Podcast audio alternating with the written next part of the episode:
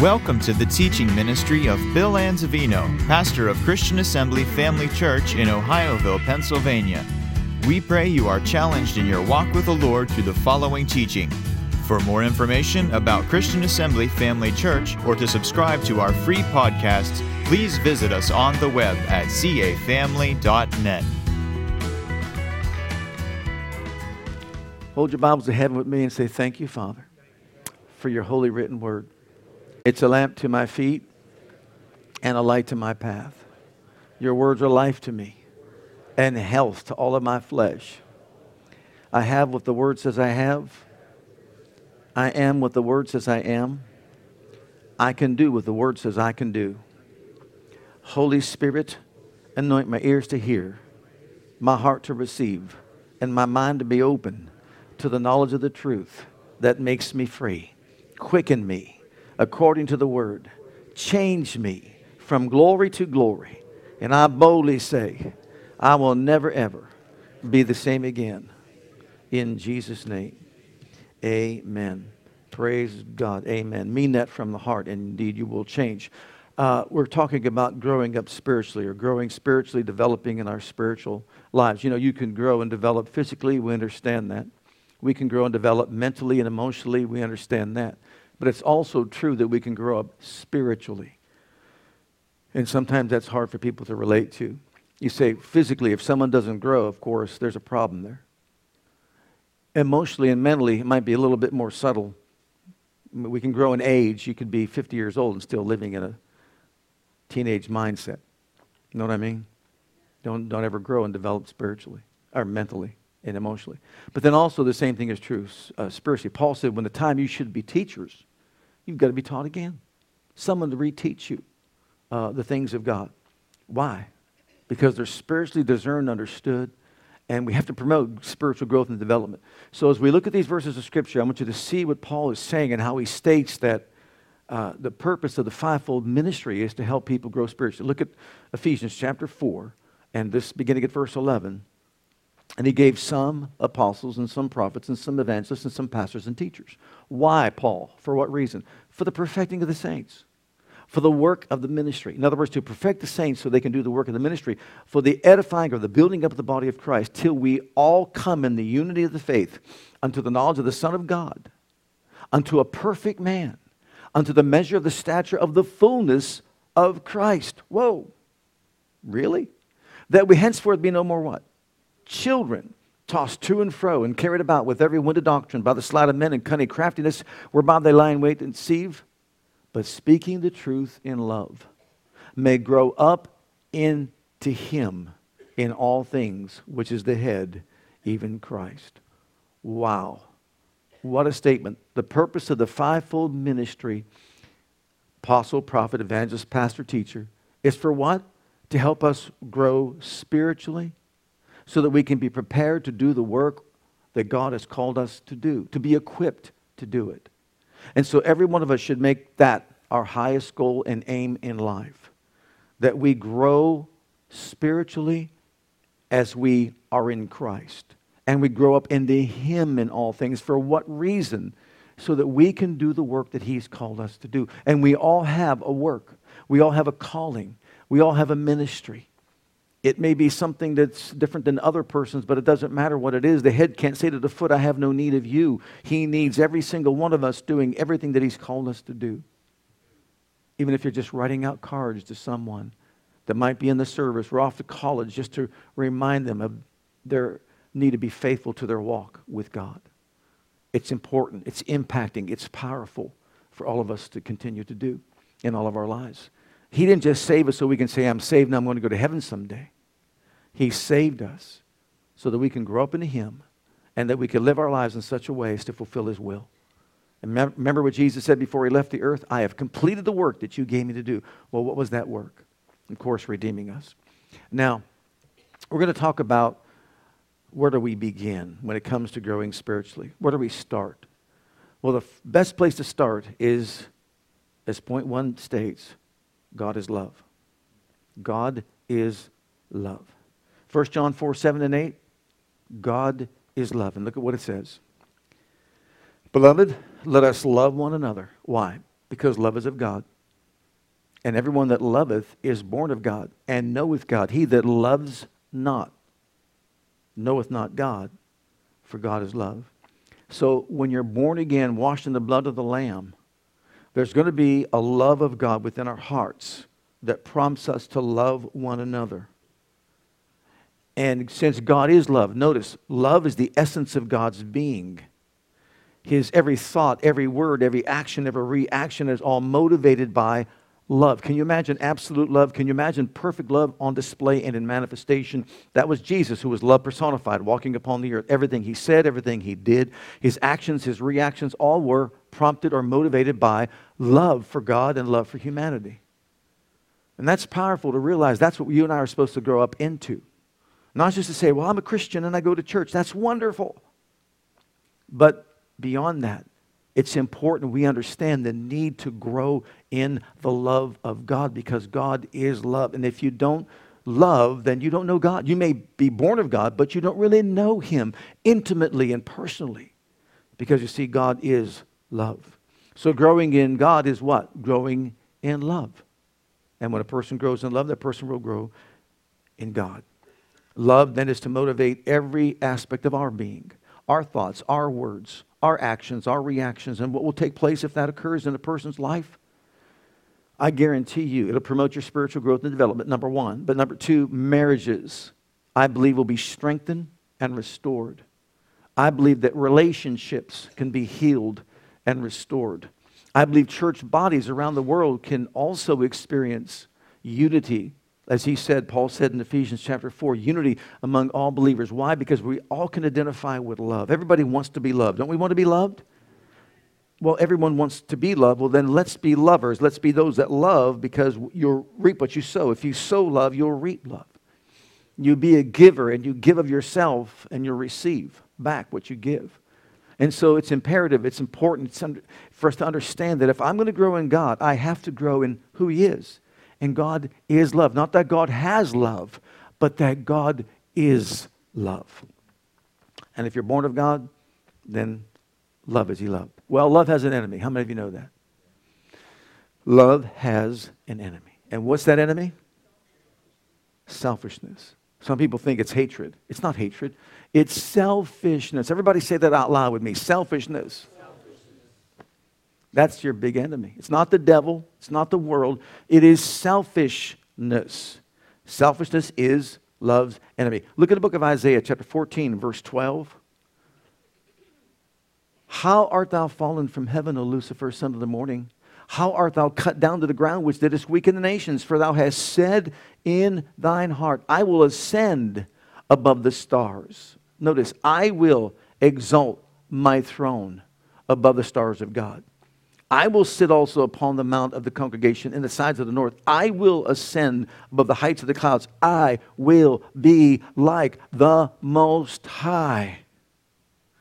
God gave him a special place and office. Think about that. Perfect in all of his ways, beautiful in all of his ways, wonderful ministry, leading worship. Oh, and so beautiful as the Bible speaks. But you see, he didn't want to live within the boundaries that God established for his life. So, what did he want? to be selfish and have it his way, to step beyond those boundaries and to do it his way. And when he did, pride goes before destruction, a haughty spirit before a fall. It created and caused the fall of Lucifer, and many of the angels we know followed him, etc. But the thing is, it was selfishness and pride that brought him down. It destroyed him, and I'll tell you what, it destroyed Adam as well and Eve. Adam and Eve fell victim to it selfishness. She saw that tree. He pointed it out. It's good for you. It's going to make you like God. Oh my, notice it's all being about God like. You're going to have so much more in your life if you just do this. Selfish. She wanted more than what she had. God set boundaries for them. You can have every tree in the garden, but not that one. That one belongs to me. Don't you touch it lest you die. But of course, selfishness steps in. And what happens? The selfish nature of, of, of Lucifer's then passed down to mankind. Lucifer's fallen nature of selfishness then affects every person alive. You do not have to teach a child to be selfish. It doesn't have to be learned. It's not a learned thing. Starts very young. That's my toy. That's my cookie. Right? Not to teach that. It's there. It's the nature. It's the selfish nature of Lucifer that was passed down to Adam and Eve, which was passed down to every single one of us born into this realm of life. And it is our biggest enemy. Well, thank God, Jesus, Jesus lived a selfless life. Jesus poured himself out. Never once did Jesus say, I want my will to be done. No, contrary, he said, Your will be done, not my will be done. Everything I do, he said, everything I say comes from the throne of God. My Father, I saw do it. My Father said to say it. And so, therefore, I'm not living for myself. He emptied himself to become a man. He then gave his life for all of us. He destroyed selfishness in his own person. And when he was raised up from the dead, praise God, he offered life for every single one of us. Why? Because he was selfless. And so to overcome selfishness, there has to be love within our hearts. And to grow in God, we have to grow in love and deal with selfishness. And you know what? I do believe it takes a lot of humility and discipline. Look at point three. Growing spiritually involves growing out of selfishness and growing in love. This is what the spiritual life is all about getting rid of self and getting full of God. You've heard it said more of self, less of God. More of God, less of self. And how many of you want more of God? Then it has to be less of what? Self. Praise God. And you know what? I admire every single one of you. Here you are assisting a family to come from Venezuela, and you're giving to support what's going on. You've given of yourself to support this work over the years. And I know you'll be, without question, rewarded by God for your efforts and all that you've done. But people you don't even know, other than by acquaintance a few times here and there, you're sowing into their lives. You're giving from your heart. You're sowing seeds of love. You're not concerned about yourself, you're concerned about other people and what they've been going through in life. And you brought them here graciously, and look at what you're doing to help. See, that's love in demonstration. That's love in motion. That's living in the realm of God. Love is the realm of God, for God is love. And when you live in the realm of love, you're living in that realm of God, and that's the realm of the miraculous. And that's exactly how Jesus lived his life. That's how Brother Dale lived his life as well. Amen. Look at these verses in Colossians. Let's read them together and see some things when it comes to growing spiritually, we've got to put off this outward man and put on the inward man. What does that mean? Don't give place. Don't be controlled and motivated by the flesh and all of its impulses and desires, but be controlled and motivated by who we are in spirit. Okay, look at what it says. But now ye also put off all these anger, wrath, malice, blasphemy, filthy communication out of your mouth Lie not one to another, seeing that you have put off the old man with his deeds and put on the new man, which is renewed in knowledge. How was it renewed?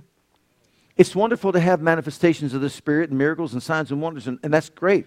But this man, uh, this growth comes by what? Understanding, by knowledge, after the image of him that created him, where there is neither Greek nor Jew, circumcision or uncircumcision, uh, barbarian, Scythian, bond or free, but Christ is in is all and in all. Put on. You're taking something off, you're putting something on. As the elect of God, what? Holy and beloved bowels of mercies. That's called compassion deep from within your soul for other human beings.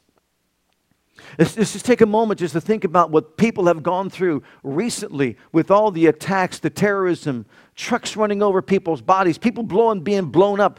And the list goes on and on and on. How does that affect you in your heart? How does that affect you? There should be inward bowels of mercies and kindness where your heart goes out to these people that have suffered great loss. You know, because you can't feel the pain on the outside, doesn't mean we shouldn't feel it on the inside. And say, Oh, my heart. That's what it means about bowels of compassion. Deep within your soul, deep seated within your heart, you reach out, Oh, my goodness here we are living a wonderful life in America, and these people are going through these kinds of situations. Hmm. Put on kindness, humbleness of mind, meekness, long suffering, forbearing one another, and forgiving one another.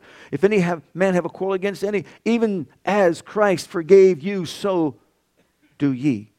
And above all these things, put on charity, which is the bond of perfectness or spiritual maturity. Notice the list that he lists out there for us. Put away from you these things. Don't allow these things to control your life. So, if we want to gauge our spiritual growth and development, Look at those things and say, uh uh anger, I'm putting you off. Malice, I'm putting you off. Bitterness, I'm putting you off. Unforgiveness, I'm putting you off. I may feel like I want to be bitter, but I'm not going to be bitter. I may feel like lashing out in anger, but I'm not going to do that. When the devil tells you, don't give, don't support, don't, don't you know, you talk, talk right back to him and just say, I'm giving because I know it just upsets you to no end. And you're crazy and out of your mind, I'm not going to listen to you and be the same way you are. I'm going to give from a heart filled with love for God, love for humanity, etc., etc. And then also, uh, I do believe it requires humility and discipline. Because you see, this outward man wants to st- stick up its head and just say, I want to rule your life. Be honest with yourself. Is your flesh more in control of your life, or is your spirit that's been educated in the things of God?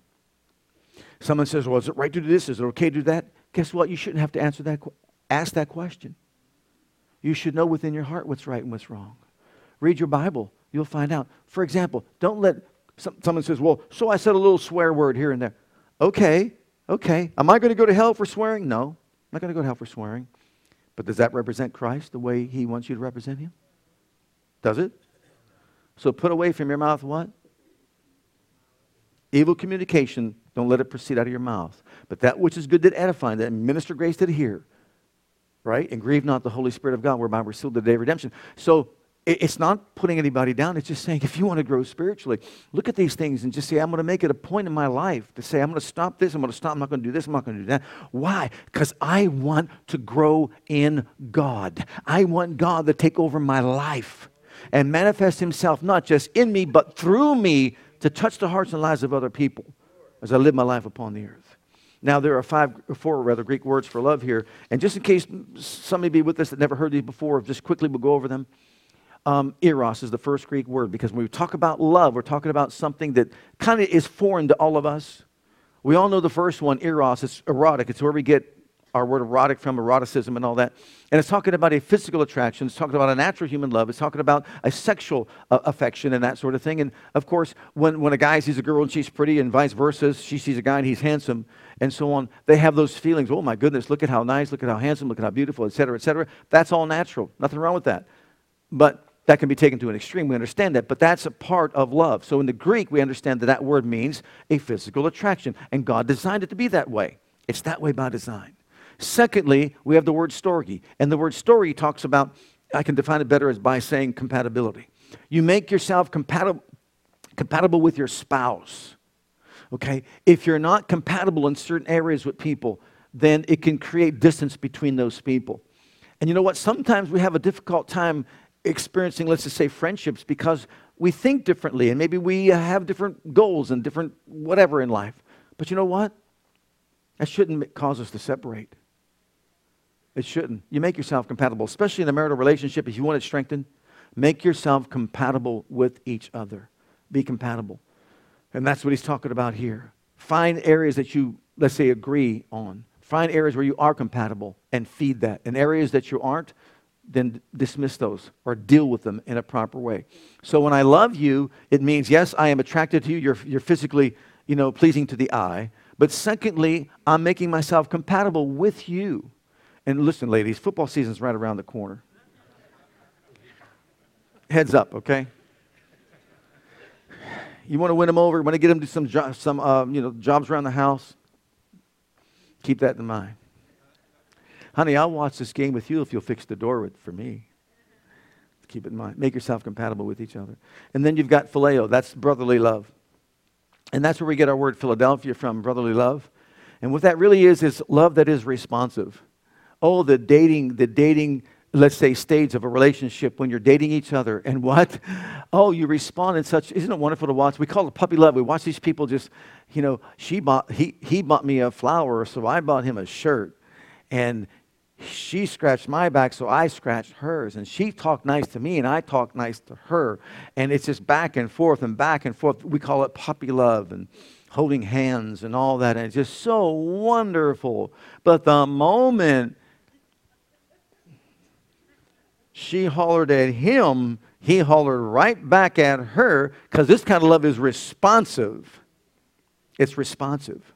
You respond, it's based on feelings and emotions. How many of your feelings and emotions can change in a heartbeat? Sure, they can. So that's another form of love. And like I said, as long as it's doing good to the other person, you holler at me, I'll holler at you. If it changes, that's how it is. It's just responsive. And that's the kind of love that most people really have in the natural world.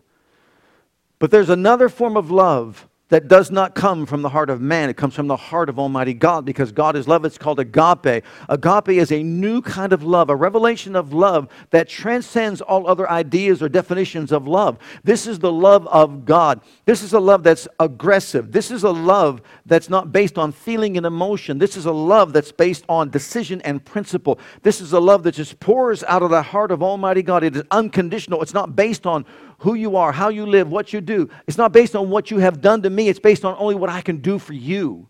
It is unconditional agape, divine love that we're to grow in. It's the love of God. And so it's important that we understand these different Greek words for love so that we could better understand how we can grow in the kind of love that God wants us to grow in and grow spiritually. Now, in the Old Testament, look at John 13. This is the command to love. First of all, the command to love. Look at John 13, 34 and 35. A new commandment I give unto you that you love one another as I have loved you, that you also love one another. What's the new commandment of the New Testament?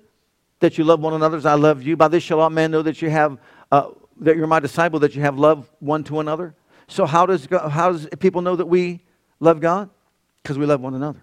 And that's, that's the acid test. That's how we, we love, we know God. Okay, the Old Testament gave us 10 commandments that taught us how to love God, taught the people how to love God back then. The first four, think about it, only four commandments were given to teach people how to love God. Number one, put God first. Number two, worship God alone. Number three, don't misuse his name. And number four, what was number four? Keep the Sabbath holy. In other words, join together with other believers in a setting where God can manifest himself among you in a wonderful and powerful way. Okay, that's all. That's all. Put God first. Worship him alone. Don't misuse his name. Boy, you never hear anybody say, Oh, Buddha. Ever, ever, anybody hear that? Whether it's a television program or whatever, it's people in conversation. Oh, Muhammad. I've never heard that in all my years. Have you ever heard that?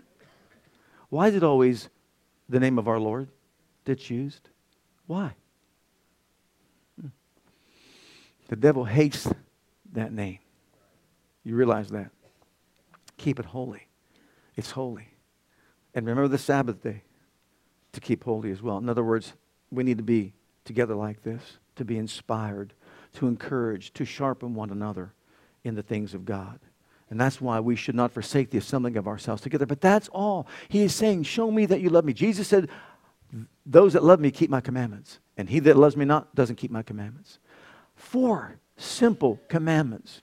Then the next six talk about loving people on the planet. Starts with your parents, honor them. This is the right thing to do. Then thou shalt not what? Kill. Thou shalt not commit adultery. Thou shalt not steal. Thou shalt not bear false witness or don't lie about people, make up stories. And thou shalt not covet what other people have. Those last six talk about loving people. So love God, love people. But in the New Testament, we've been given one commandment. And that one commandment encompasses all the other 10 commandments and fulfills them. Just one commandment. And what is that commandment? To love as I have loved you. Look in the book of Romans, chapter 13, beginning at verse 8, what it says. So we're to love as he loved us. Oh, no man anything but to love one another. In other words, we are indebted to love people. You're in debt to love people. You're indebted to love people. So am I. I owe it to him, in other words. I owe it to him who loved me to love you. I owe it to him. It's like having to pay a bill. Do you pay your light bill when it comes? Do you pay your heating bill when it comes? Trust me, we paid the air conditioning bill. It may not be working right now, but we did pay the bill, right? It's been paid for? Okay.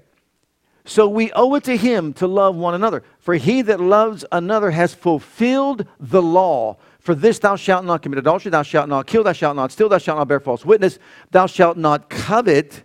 And if there be any other commandment, it is briefly comprehended in this saying, namely, Thou shalt love thy neighbor as thyself. Love works no ill to his neighbor. Therefore, love is the fulfilling of the law. So if you keep the one commandment to love, you've fulfilled all 10 of the Old Testament commandments. And what about this? Jesus raised the bar. Jesus raised love's bar. When he said, Don't love now as, I've, as you love yourself, but love as I have loved you. Because you see, back then there was no example to follow, there was no model, there's no template. But now there is. How did you love me, Jesus? Ask yourself the question How did he love me? He loved me by emptying himself. See, sometimes we don't realize this. It took the emptying of himself. He was quite well sitting at the right hand of the majesty on high before he came to the earth. Everything was fine. But he saw us in our state that we were in and said, I can't leave humanity to an eternal lake of fire. And so he emptied himself and became a man and said, Greater love is no man than this, than a man lay down his life for his friends. And so he went to a cross where he suffered and died and took upon himself all that we were, all our sin, sickness, disease, mental anguish, and the curse. He became all that for us, our sin nature. He took upon him all that upon himself to liberate all of us. Love as I have loved you. Pour yourself out, in other words, for each other. Uh, in the home as well. And then notice this empowered to love. How in the world can I love the way he loved me if I'm not equipped to do so? Well, I'm glad you asked. Because in the book of Romans, chapter 5, and verse 5, what does it say? And hope makes not ashamed because the love of God is shed abroad in our hearts by the Holy Ghost which is given to us. Where's the love of God? The agape, divine love of God, when you got born again, was shed abroad in your heart. Where is it? It's here on the inside. What's it wanting to do? Escape and just manifest through us so that we can love as we've been loved by God. Now, in, in 1 John, you'll see this scripture. It, it, it really shows us that having the love of God in your heart is the acid test that you've been born again. We know that we've passed from death to life. Why? Because we give tithes. Uh-uh. Because we pray in the Spirit. No. No. Because we go to church on Sunday. No. Well, then how do we know we pass from death to life? Because you love the brethren. He that loves not his brother abides in death. Whosoever hates his brother is a murderer, and you know that no murderer has eternal life abiding in him. Hereby perceive we the love of God, because he laid down his life for us. We owe it to him. We, the word ought means we owe it to him. Say it with me I owe it to my Lord to lay down my life for the brethren. Oh my goodness. Notice it takes humility and discipline. How we should be so humbled before God and so disciplined to say, I owe this to my Savior. I owe this to my Redeemer. He did that for me, and I owe it to Him to do it for everybody else. So, anywhere you go and everywhere you go, that is to be in your consciousness. Yes, people are going to mistreat you, but you know what? Don't respond the way they would want you to respond in the natural because you're not growing in love. But if you respond in a different way, it shows that you're growing in the love of God. You're growing in God. Remember my story over there at the uh, cleaners? When that guy chewed me out, raked me over the coals, and made me feel shorter than I am right now? Remember that? And I wanted to lash out. My flesh was boiling, my blood was boiling, I was pers- perspiring and all that. I wanted to lash back and tell him I didn't do what he accused me of doing and all that, and let my flesh just take control. And my, thank God my mind wasn't unrenewed. And I just stood there, looked up at that six foot four guy, and, and said to him, God loves you, and has a wonderful plan for your life. You would think I hit him with a, a sledgehammer or something, knocked him in the head or something. He just immediately got quiet, didn't say another word, just stood there looking, and finally did his thing and left. And the clerk that was working there says, I really appreciate the way you handled that. See, the devil wants to tarnish our testimony, ruin our witness, and make us ineffective as far as touching other people's lives. And if you laugh, how'd you like that? Pastor goes berserk into cleaners. and the congregation is split over it. Some are shouting, Hallelujah, glory to God, and the others are saying, Oh, how could he do that? Oh, my goodness. Let's.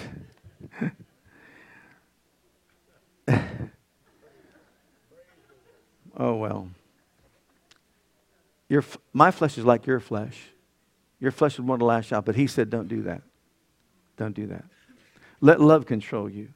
It's like pouring heaping coals of fire on their head when you do it. Look at the last point.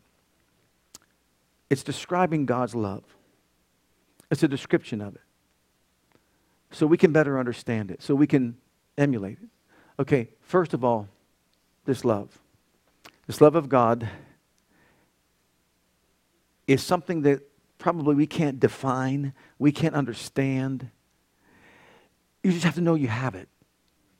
It's in you, it's there. The potential to love as He loved us is there. But if we put these words to it and they all begin with un, then maybe they, it'll help us better understand how we can love the way God wants us to love. So, first and foremost, God's love is what? Unspeakable. It's unspeakable. In other words, you're at a loss for words. It's inexpressible. Look at 1 Corinthians 9, verse 2 Corinthians 9, verse 15. It is unspeakable. It is beyond words. Thanks be to God for his unspeakable gift. God so loved the world that he gave the world a gift. And who's the gift? Jesus. So say with me God's love is unspeakable. You're at a loss for words, it's inexpressible.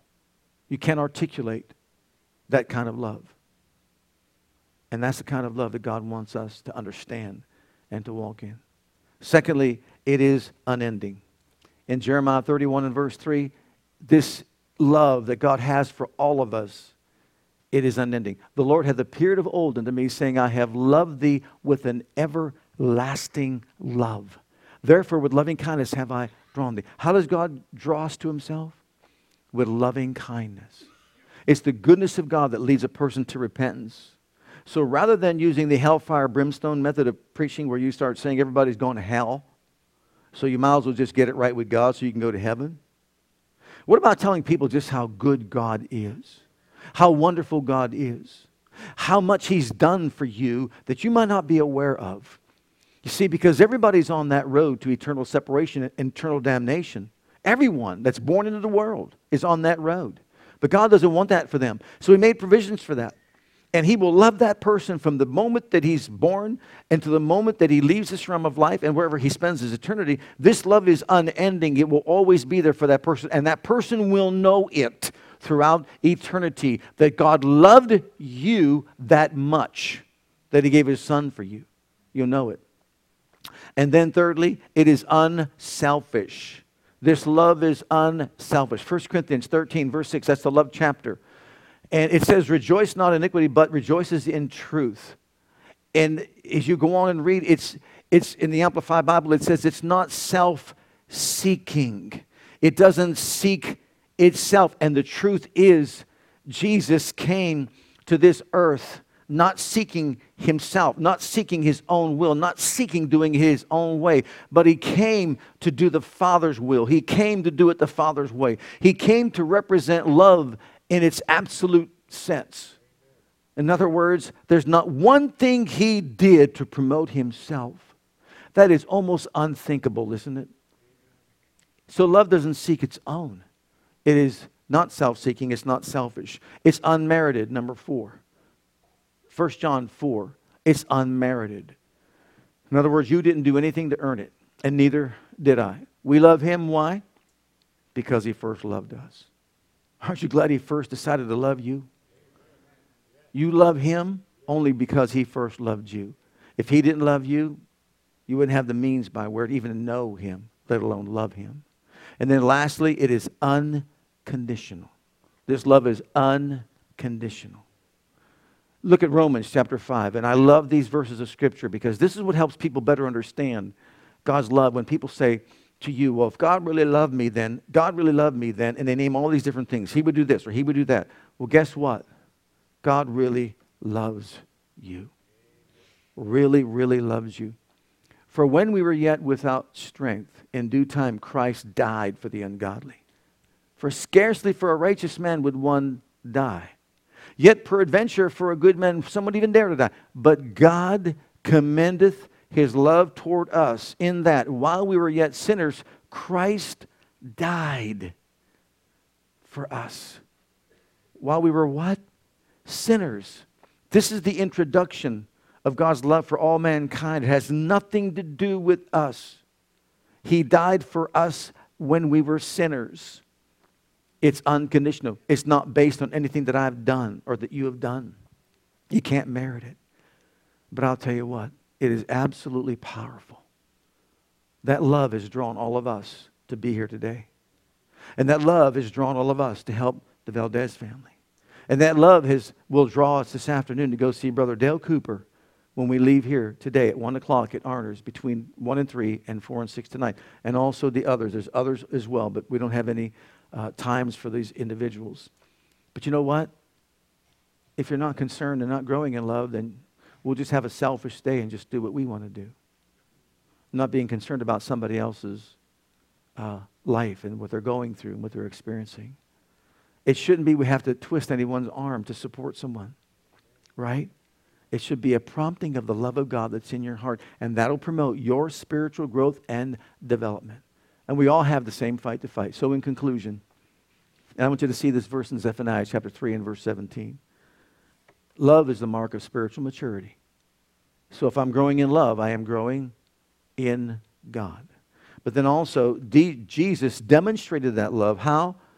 By giving his life for us, becoming sin for us, by taking our sickness, carrying our pains, on that cross, becoming the curse for us, saving us by his grace, redeeming us with his redeeming love. He did all this for us. He emptied himself and poured himself out for us so that this could be fulfilled. The Lord thy God in the midst of thee is mighty. He will save, he will rejoice over thee with joy. Notice, he will save, he will rejoice over thee with joy. He will rest in his love. He will joy over thee with singing. You know what that means? He has saved you by the precious blood and life of his son. Love went the limit, fully expressing itself in acts of mercy and kindness. It means that Jesus, who is love, God is love, was love personified, who walked on the earth as love in manifestation. Everything he said, everything he did, every action, every reaction was prompted and motivated by love for mankind. He never once was selfish and did anything for himself, but did everything to please the Father and love mankind. And on that cross, when he became sin for all of us, it was love's limit going all the way to empty of its, himself of who he is, which is love. And when he paid that price and was raised from the dead on the third day, love arose victorious over death, hell, the grave, selfishness, self centeredness, pride, arrogance, and just being willfully rebellious against God. All rebellion died with him, and then he was raised victorious over it all. Jesus said, There's no greater love than this, than what he did. He says, Now you owe it to me. You owe it to me to love as I have loved you. And he's resting in it. What does that mean? this is absolutes, right? There's not one more little smidgen of love that can pour out of him that hadn't already been poured out of him. That's it. Emptied. Resting means it's complete, it's done. I'm just going to sit back and watch my loving kindness draw men to me. Come on. That's how much I love you. Just come on. Now love one another as I've loved you. Men will know you're my disciple, and they'll come too. Let's all stand together before the Lord. Hi, Pastor Bill here. I want to thank you for joining us today. On behalf of my wife Krista and Christian Assembly Church, I want you to know that we're here to serve you and your family. Whether you have young children or kids in elementary school, If you're a teenager or a young adult, we have a passion to provide a safe and comfortable environment where you can grow in God and build a solid foundation of His love for you. And with that foundation, we encourage you to take the gospel of Jesus Christ with you wherever you go. It is our heart at Christian Assembly to be an outreach, to be the hand of God toward Jerusalem, Judea, Samaria, and the uttermost parts of the world. We want to join as the body of Christ to make one last trumpet call before the final trumpet sound, and through a life of worship, bring in a harvest of people. With whatever gifts God has given you, we want you to be free to share those gifts and talents. Life is most fulfilled when we share God's love with others. And in all that we do, we want to demonstrate the power of the name of Jesus to the world through a ministry of excellence to God first and then also to you. So, whatever the situation, wherever you are, whatever you're going through, I want you to know that we love you and God loves you and has a wonderful plan for your life. And that plan begins by making Jesus the Lord and the Savior of your life. And if you've never made that decision yet, I'd like to invite you to pray a simple prayer with me. And if you will, Jesus will become your Savior and your Lord. Just repeat after me this prayer Heavenly Father, I come to you just as I am. And I believe with all my heart that Jesus died for my sins and was raised from the dead for me. I open the door of my heart. I call upon the name of the Lord. Lord Jesus, come into my heart. I now accept you and receive you as my personal Savior and Lord. Heavenly Father, I have called on the name of Jesus. I'm now your child. In Jesus' name, amen. Now, if you prayed that prayer with me, I encourage you to get into a good Bible based church where you can learn to grow in your Christian faith and experience. God bless.